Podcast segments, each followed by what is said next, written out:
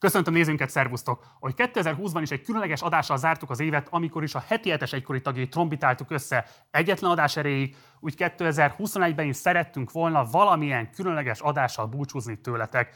Így esett a választásunk a Megasztárra. Így a mostani adásban az egykori zsűri tagokat, énekeseket, a kreatív háttérstáb tagjait, valamint a férfi műsorvezetőt hívtuk el, hogy a mostani adásban közösen emlékezzünk meg a legendás show műsorról. Mindenképpen iratkozzatok fel a csatornára, ha még nem tettétek volna meg, illetve a lehetőségetekben áll, akkor fizessetek elő a Partizánra a Patreon felületünkön keresztül, hogy hozzáférjetek az extra, vágatlan tartalmainkhoz is. Kezdünk! A következőkben a legendás műsor, legendás műsorvezetőjével, Tillával fog beszélgetni. Szevasz, köszi Ó, szevasz, hát persze. Ugye a Megastar volt a Big Brother után a második műsor, amivel igazából berobbantál a köztudatba. Nyilván a Big Brother alapozta meg a hírnevedet, de igazából műsorvezetőként a Megastar alapozta meg azt a képet, ami miatt a mai napig gondolnak rád a különböző, nem tudom én, nyilvánosság rétegekben. Hát lehet. Szerintem már a Big Brother is nagyon erős volt. A Big Brothernél ott, ott az, az sokat számított, hogy egyébként minden este volt egy esti műsor, tehát mit tudom én, egy év alatt lenyomtam 87 élő egyórás műsort, meg, meg, meg az egy nagyon erős jelenlét volt, de az biztos, hogy a, a Megasztár volt az, ahol már én voltam az egyik ilyen főszereplő műsorvezető, vagy a fő host ott, ott középen. Meg ez egyébként egy nagyon erős korszak volt. Tehát pontosan emlékszem, hogy így, így mind a két műsor nagyon nagyot ütött.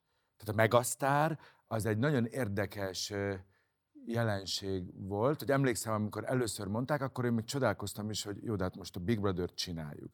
Most oké, okay, a való világ a második évadnál már erősebb, de azért mégis mi kezdtük el, azért a Big Brother 1 az nagyon megmozgatta az egész országot. Akkor most hogyan megyünk át egy, egy egészen másik formátumba? Biztos, hogy ez is olyan jó lesz? Meg miért meg a sztára neve? Most akkor mega, giga, akkor ez hova megy? Hogy... Mekkora mozgástered volt a műsorvezetői szerepet kitalálásában? Mennyire volt ez megszabva neked előre? Semennyire nem volt megszabva, mert addigra az már bebizonyosodott, hogy hogy nem kell megszabni. Tehát a, tehát a Big Brother egynél még, a, a, emlékszem, volt egy olyan de az is egy ilyen nagyon barát és kedves törekvés volt csak, hogy, hogy elmondta nekem is, meg a Klaudiának is a Kereszti Gábor a véleményét, hogy szerinte hogy kell ilyen lassú műsort vezetni. Elmondta a Svábi András, ott már félig nem tudtam figyelni, és aztán David Stogel, az amerikai főnök is elmondta angolul, ott nagyjából az első mondat után kikapcsolt az agyam, hogy yeah, okay, yeah, yeah, és kész. Tehát semmire nem emlékszem. És ösztönösen nyomtuk a Klaudiával, és a mai napig ezt gondolom, hogy, hogy nem úgy kell készülni a műsorvezetésre, vagy erre az egész showműsor dologra, hogy, hogy összeállítod magadat, vagy, vagy, vagy, vagy építesz egy olyan rendszert, ami, aminek minden eleme tudatos. Ez a része nem működik. És a Megasztárnál ez, a, ez akkor már, már, már egy ilyen bevett dolog volt, hogy, hogy Tilla, jó lesz az, lökjük be oda, és akkor az működni fog. De ez látszik is a, a Megasztárnál, szerintem nagyon sok olyan beszólásom van, meg úgy jövök be a színre, meg olyanokat mondok az énekeseknek, ami egy nagyon közvetlen Igen. dolog, és nagyon... Semmi skripteltség nem volt az első évadokban még? Semmi, semmi, meg nem volt... azért ez bejött. Hogy? Később azért ez bejött, nem? Voltak ilyen időszakok, amikor próbáltak engem is egy picit így visszanyomni, de nem nagyon. Tehát általában ezt, ezt nehezen szoktam betartani. Tehát én annyira a párbeszédbe hiszek, és annyira abba, hogy így, hogy így együtt csináljuk meg, hogy arról nem tudok lemondani, hogy a zsűrivel beszélgessek, vagy akár az énekesekkel is, vagy hogy bemondjak valami véleményt, ami vagy vicces, vagy ironikus, vagy ilyen, vagy komoly, szeretek dicsérni, és én általában elég sokat dicsértem az énekeseket. Volt, amivel nagyon félrementél, így utólag visszanézve, vagy visszagondolva rá? Hát mert azért ez egy nagyon improvizatív helyzet, felfogás. Szerintem nincs. Szerintem a, a maga a műfaj nem olyan, hogy félre tudsz menni. Nincs hmm. olyan, hogy félre. Tehát szerintem ez ilyen személyiségfüggő. Hogyha személyiségeden belül vagy, akkor nincs olyan, hogy nagyon félremész, és a, a, a, a, a, szerintem az alapalkatom az nem annyira ö, nem annyira veszélyes. Tehát azért nem ordinári dolgok vannak a fejemben, vagy nem ilyen, nem ilyen, ilyen, nem vagyok gonosz, hogy nem azt akarom, hogy valakiből valami, direkt valami rosszat hozzak ki, és ez megvéd. Egyszerre voltál műsorvezető házigazda, de közben az énekesek számára egy kvázi ilyen mindent látó szem is. Ugye a, a Gergő által írt könyvben például úgy hivatkoznak rá, hogy vagy te is úgy hivatkozol magad, hogy Ovó bácsi. Tehát messze túlmutatott azért a te szereped, vagy szerepfelfogásod a műsorvezetésnek a keretein. Pontosan milyen típusú feladataid voltak még amellett, hogy esténként ott álltál és celebráltad a műsor folyamat? Én nem tudom, én azóta is minden műsorban mindenkinek azt mondom, hogy ha komolyan érdekli őket a véleményem, vagy azt a nyugalmat próbálom sugározni, hogy nyugalom, ez semmi. Gyerekek, nyugodjatok meg, bármi történik, a lényeg majd csak ezután jön. Vegyük föl a ritmust. Tehát, hogy mindig azt mondtam akkor is, hogy, hogy nem kell megijedni, de nem is kell túl gondolni ezt a dolgot. Tehát hogy, tehát, hogy ez egy nagyon-nagyon fontos pillanat, itt nagyon-nagyon jó dolgokat lehet csinálni, ez egy iszonyú izgalmas helyzet, de, de én mindig egy ilyen óvó pozícióban vagyok, és mindig egy ilyen reális pozícióban szerintem. Tehát, hogy a, tehát én egy ilyen, én mindig a sztárkultusz ellen mentem olyan értelemben, hogy, hogy felőlem aztán bárki lehet, bármekkora sztár, csak ne így álljunk neki. Tehát okay. szerintem nem ez a lényeg. Okay. Tehát, a, tehát a, és, a, és, a, és az énekeseknek is. Voltál ilyen óvóbácsi funkcióban? Tehát voltál ilyen... Hát ez maga az óvóbácsi szerep, hogy ilyeneket mondok. Uh-huh. Tehát a, a... Ezt ott találtad ki akkor, mert ez azóta honosodott meg a te műsorvezetői repertoárodban, nem? Nem, ezek ilyen ösztönös dolgok. Szerintem ez, ez mindig is bennem volt, hogy, hogy, hogy az ember fontosabb, mint a televízió, hogy sokkal fontosabb, hogy ők kicsodák lesznek, semmint, hogy most egy formátumban vannak, vagy egy óriási gépezet részesei. Az az óriási gépezet az arra jó, hogy egy nagyon-nagyon profi közegbe, tulajdonképpen ez egy űrhajó, ami kilő téged az űrbe, tehát ők adják a rakétát, de te vagy az űrhajós, azt sose felejtsd el. Tehát azt nem szabad elfelejteni, de ezt én tudtam mindig magamtól szerintem. Tehát ezt, ezt a példát próbáltam átadni nekik, de hozzáteszem a történethez, hogy a, a Megasztár szerintem meg, meg általában a legtöbb műsoromban én szoktam lenni, az, az, az elég jó közeg. Tehát nem szoktak azért ott, a, az énekesek nem feltétlenül attól szenvednek, hogy valahogy túlzottan valami olyasmi dolgot várnak el tőlük, ami teljesen idegen nekik, hanem csak a nyomás, az, hogy teljesíteni kell, az önmagában egy teher. És ezt a terhet kell megtanulni, cipelni vagy vinni. Oké. Okay két videóval készültünk a számodra. Jó, ez nagyon furcsa lesz. Az elsőben az egyik legdrámai pillanata szerintem a műsornak az, amikor ugye Olái Bolya egy általa rosszulnak megélt szereplés után eltöri a kezét. Ja, amikor eltörte a kezét. Ezt nézzük majd meg mindjárt, és hogy hogyan dolgozta ezt fel a műsor. A másik pedig, mert egybevágtuk ezt a két bejátszást, a másikban pedig az a kérdés merül föl, hogy hogyan szerepeltek a gyerekek a későbbi megasztár évadokban. Úgyhogy most nézzük meg ezt az összeállítást, és aztán beszélgessünk erről. Sok szép és jó dolgot hallottál. Nem felnyugtat meg? Nem akarod elmondani, hogy mi volt a gond? Mi volt a gond? A számon nem készültél. Mi az igazság szerinted? Szeretnék most menni. Jó. Jó. Ez is hozzátartozik. Nem állom meg szó nélkül, hogy meg ne kérdezzem Ivolyát, hogy mi történt vele kis kezecskével van kötözve. Még egyszer? Hogy mi történt a kis kezeddel? Egy kis baleset. Úgy gondolom, hogy nem, nagy, nem nagyon vészes. De mit csináltál? Hogy történt? Az elmeséled? Hát nem szeretném elmesélni. Ideges voltál? Hát nyugodt voltam. Jobban vagy? Jobban, köszönöm. Ibolya, mutasd meg a kezed, légy szíves. Egy ország várja, hogy mi történik. a kezemét. Egyébként nagyon jól vagyok, lelkileg is, és egészségben. De nagyon szép, most végül is eltört? Hát ja. Na jó, de nem olyan csúnyán, hogy az újságok, nagyon jól néz ki, azért szerettem volna, hogy megmondani. Anna, amikor voltak a középdöntők, sokkal betegeskedtél, baj volt a torkoddal, ez rendbe jött? Vagy ez csak ilyen szívés volt, nem tudom, hogy ezt ismered de már? Ez azt jelenti, hogy kicsi vagy, és lehet, hogy lelkileg megterhel, hogy itt vagy. Hát a középdöntőben azért erőltettem meg a hangomat, mert sokat gyakoroltam, de engem ez nem terhel meg, mert nagyon szeretem csinálni azt, amit csinálok. Szandi, neked meg úgy tűnik, hogy felnőtt hangod van. Hát nem tudom, hogy, hogy a környezeted mit szokott neked mondani, vagy én nem is vagyok szakértő, úgy tűnik, mintha egy, egy, egy érett nő szólalna meg, amikor elkezdesz énekelni. Te hogy gondolod? Erről de, de nagyon szeretem. De én jót akartam, hogy azt akartam mondani, hogy csodálatos hangod van. Igen. Hát nem sikerült. az ibolyás történet az hogy ment? Az ibolyás történet, az ilyen típusú történeteknél én emlékeim szerint mindig a televízió erőlteti. Tehát ilyenkor mindig van egy szerkesztői akarat, a szerkesztők feje fölött pedig vannak még valakik, és mondják, ezt a vasat ütni kell, ütni kell, és akkor, és akkor megoszlanak a vélemények, duzzogunk. Én ilyenkor mindig duzzogni szoktam általában, de van bennem egy ilyen jó katona is, és akkor csinálom, és akkor ilyen, ilyen félhülye helyzetek alakulnak ki. Ez a kell a sztori, kell a, a történet. Ezt a részét a televíziózásnak nem annyira szeretem, vagy ennek a gépezet jellegnek, és hála Istennek azért a, a, a Ibolya megérkezése ebbe az országba, meg aztán későbbi jelenléte is, stb. az nem erről szólt, vagy hogy mondjam, tehát hogy azért nem ment erre rá az Ibolya. Ugye az is érdekes ez a késztörés helyzet, mert lehet látni azt, hogy a végén próbálod oldani ezt az egész szituációt, de közben lehet azt is érezni, hogy nyilvánvalóan, én emlékszem, hogy akkor az összes bulvárlap csak erről írt, mindenki ezzel foglalkozott, mi történt a kezével. Eh, hogyan tudsz azzal a helyzettel kezdeni bármit is, amikor szerkesztőknek az eszközévé válsz műsorvezetőként? Ezek a dolgok engem nem érdekelnek annyira egy bizonyos fokig. Tehát, tehát, hogy ezek szerintem működnek. Ahogy most ezt megfogalmaztad, ez egy olyan, mint hogyha egy ilyen nagyon negatív dologról beszélni, nagyon negatív nézőpontból. Azért azt tudjuk, hogy ahol több ember dolgozik együtt, teljesen mindegy, hogy most itt vagyunk, megasztár van, filmforgatás van, színház van, bármi van, ott vannak olyan hatások, amik mentén muszáj, hogy bizonyos emberek ö, alkalmazkodjanak ahhoz, amit mond egy külső szem nekik.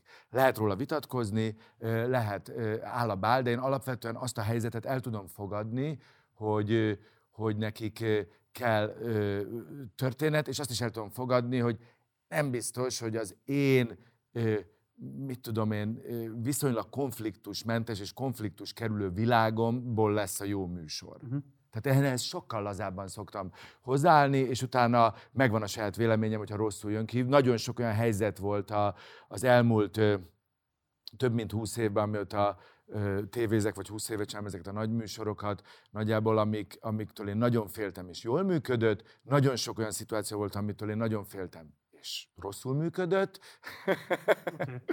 és, és, és, szóval nem tudom, ez, a, ez szerintem, szerintem ezeket, ezeket a dolgokat, na ez tipikusan olyan dolog szerintem, hogy, hogy csak az a lényeg, hogy ott vagy egy szerkezetben, ott vagy egy rendszerben. Ennek a rendszernek vannak hibái, ez a rendszer, ez bizonyos ö, ö, dolgokat megtesz, amit lehet, hogy te nem tennél meg. Ezt kell túlélni. Pont ez a lényeg, hogy te egy olyan műsorvezető legyél, vagy egy olyan szereplő, aki nem, akivel nem tud a rendszer így kibabrálni.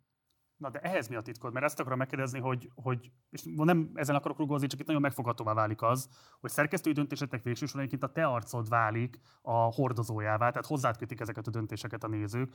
Hogyan lehet elkerülnöd azt, hogy adott esetben olyan döntésekhez is add az arcod, amik nem biztos, hogy egyébként a te morális felfogásodból következnek, de pont azért, mert mondod, hogy jó katona vagy, meg kell csinálni a műsor érdekében ezt nem tudom, talán lehet, hogy az, hogy nem gondolkozom ennyit ilyen rendszereken, tehát nem ezen rágódom, ez engem nem érdekel, a saját rendszereim sokkal jobban erősebbek. Általában el szoktam mondani a véleményem, tehát akkor is voltak vitáink a Csényi Katival, volt olyan is volt, hogy, hogy én mondtam, emlékszem, csak pont a Csényi Kati, ez egy nehéz eset volt, mert Csényi Katit emberileg is szeretem, és ismerem ezer éve, ismerem az éjszakából, a Tiloshazából, stb. Tehát ott egy picit eh, nehezített pálya, tehát nem egy általam ismeretlen televíziós szerkesztővel kell veszekedni, hanem egy, egy baráttal, de emlékszem, hogy volt olyan, hogy Kati, ezt most hagyjuk már, ez miért fontos, annyira nem érdekes, nem ettől lesz jó a műsor. Fél, most ez van, most ezt akar, most mindegy kérdeznek, de ezt nem akarom megkérdezni. Kérdezd meg, Léci, mert ezért, tehát ilyen veszekedések mindig is ö, ö, ö, ö, ö, voltak, és szerintem ö,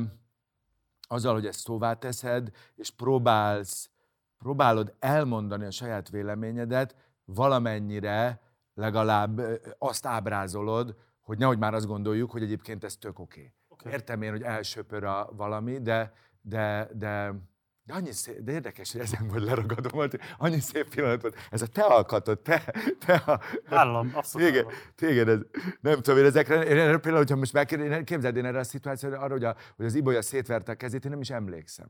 És mi az, amit emlékszem meg a sztárból? A jókra, arra, hogy az ibolya is, hogy mennyi, hogy az ibolya, olyan, úgy szeretem az olyan embereket, akik alapvetően nem csak, hogy tehetségesek, hanem, hanem, hanem nem tudod őket megfejteni, csak akkor érted meg igazán, hogyha valahogy úgy képzeld el őket, mint mondjuk valami természeti jelenséget, mint egy villámot, vagy egy mennydörgést, vagy mit tudom én, és a karamell is ilyen volt, a tótvera is. Én nagyon-nagyon szerettem azt, hogy, hogy olyan erőkkel és energiákkal találkoztam, ami, ami, ami kapcsán azt éreztem, hogy, hogy, hogy nagyon örülök, hogy itt lehetek a mainstream közepén, mert a mainstreamtől mindig nagyon féltem, és a mai napig félek akár, és csak mégis lenyűgöz az, hogy, hogy van sárga kanapé, látod, elindultál, mi van, vannak lámpák, ez igen, ez már, van műsor, ez már régen, Ez ki van, van, ki van, ki van, van, hát hihetetlen, jó az illat, hát igen, meg a profik vannak, itt van kiskolos, nem tudom.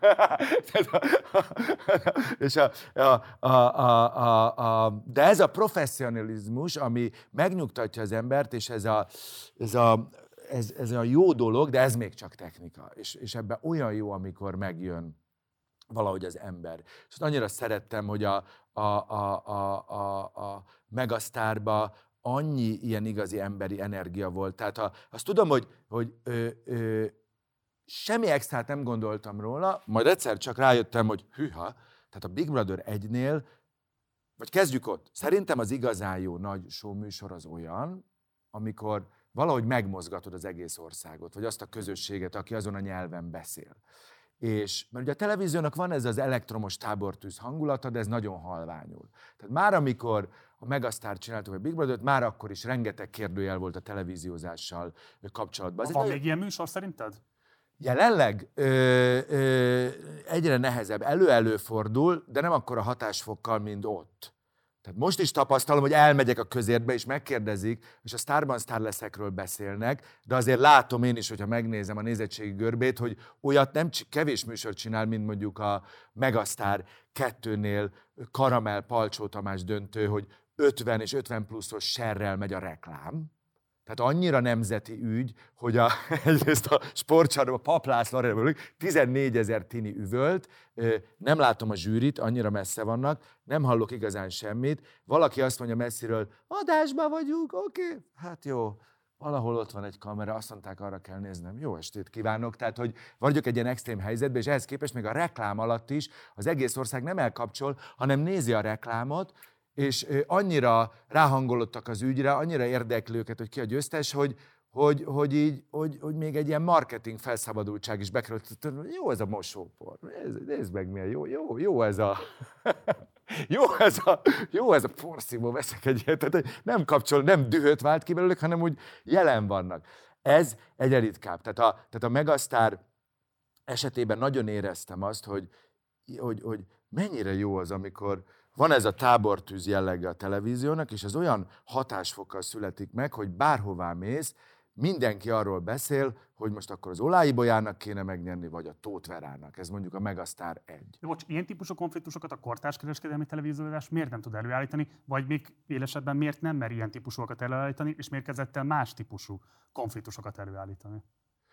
Ö, olyan érdekes, hogy, hogy ezt mondod, mert erre megint azt mondom, hogy már, amit mondasz, az már egy olyan, mint egy előállított konfliktus. Ehhez képest a Megasztárba ez nem volt egy előállított konfliktus. Tehát ennél, a versenyt, jelentkeznek emberek, az előállított. igen, igen, igen. Előáll, voltak ilyen, igen, volt, akkor is volt, hogy volt, szóba került ez, hogy mennyire van karakterkiosztás, meg stb. Emlékeim szerint nem volt annyira határozott karakterkiosztás, mint később más műsoroknál. Tehát azt, arra törekedtek a szerkesztők, az egy szempont volt, hogy ne legyen tíz egyforma hangú és egyforma kinézetű és, és ugyanabból a kerületből érkező ember, mert az jót tesz a történetnek.